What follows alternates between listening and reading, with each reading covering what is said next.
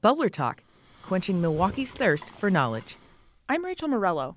This week's question comes from Sarah Neilsen, who wants to know why are so many schools in Milwaukee named after streets? Seems like a pretty straightforward topic. Turns out there's quite a complicated history behind the answer. Naming of schools has always been a challenge in Milwaukee, and at times a controversial one.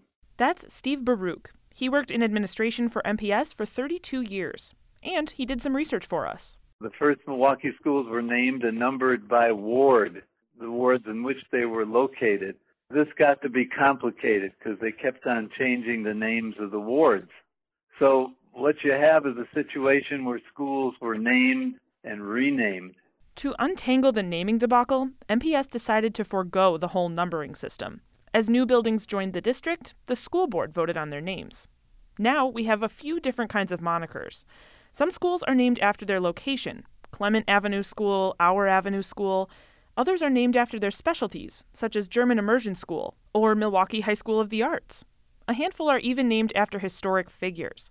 That's where things have gotten murky in recent years. Okay, item number 13, action on a request to waive. In 2011, budget cuts meant the Milwaukee School Board had to consolidate a few schools and pick a new title for the combined facility. The name they had in mind?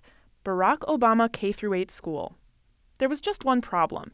MPS has a policy on the books that schools can only be named after a person if that person has been deceased for 10 or more years.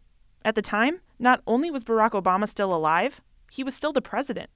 This concerned board member Bruce Thompson. Uh, my fear is if we set a precedent, we'll have a bunch of Scott Walker schools out in Waukesha County. sort of lost that.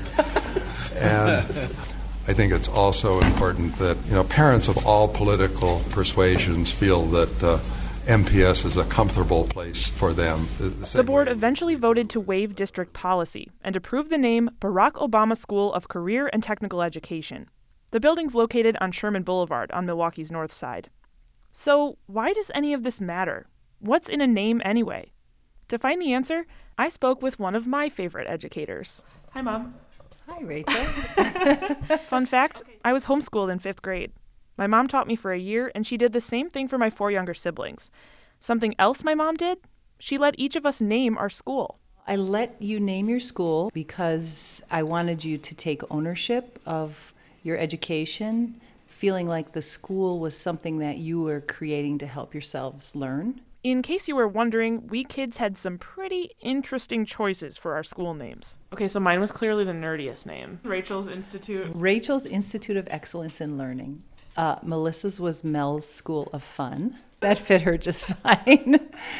and Joe's was Joe's School of Fun and Recreation Time. You can figure out the acronym for Fun and Recreation Time. but you didn't turn him down when he said he wanted to do that. No, of course, because part of learning should be fun, and I wanted him to feel like school was fun. I may be biased, but I think my mom makes a good point. To an extent, names reflect identities, and for schools, that can say a lot to potential families. For a kid, your last name, your first name, surnames, I mean, names are significant. So the name of a school can represent what everyone's opinion is of that person.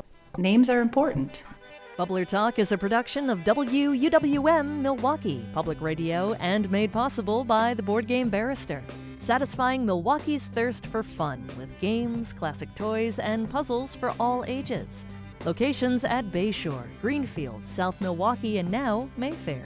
Do you have a question about Milwaukee you want answered?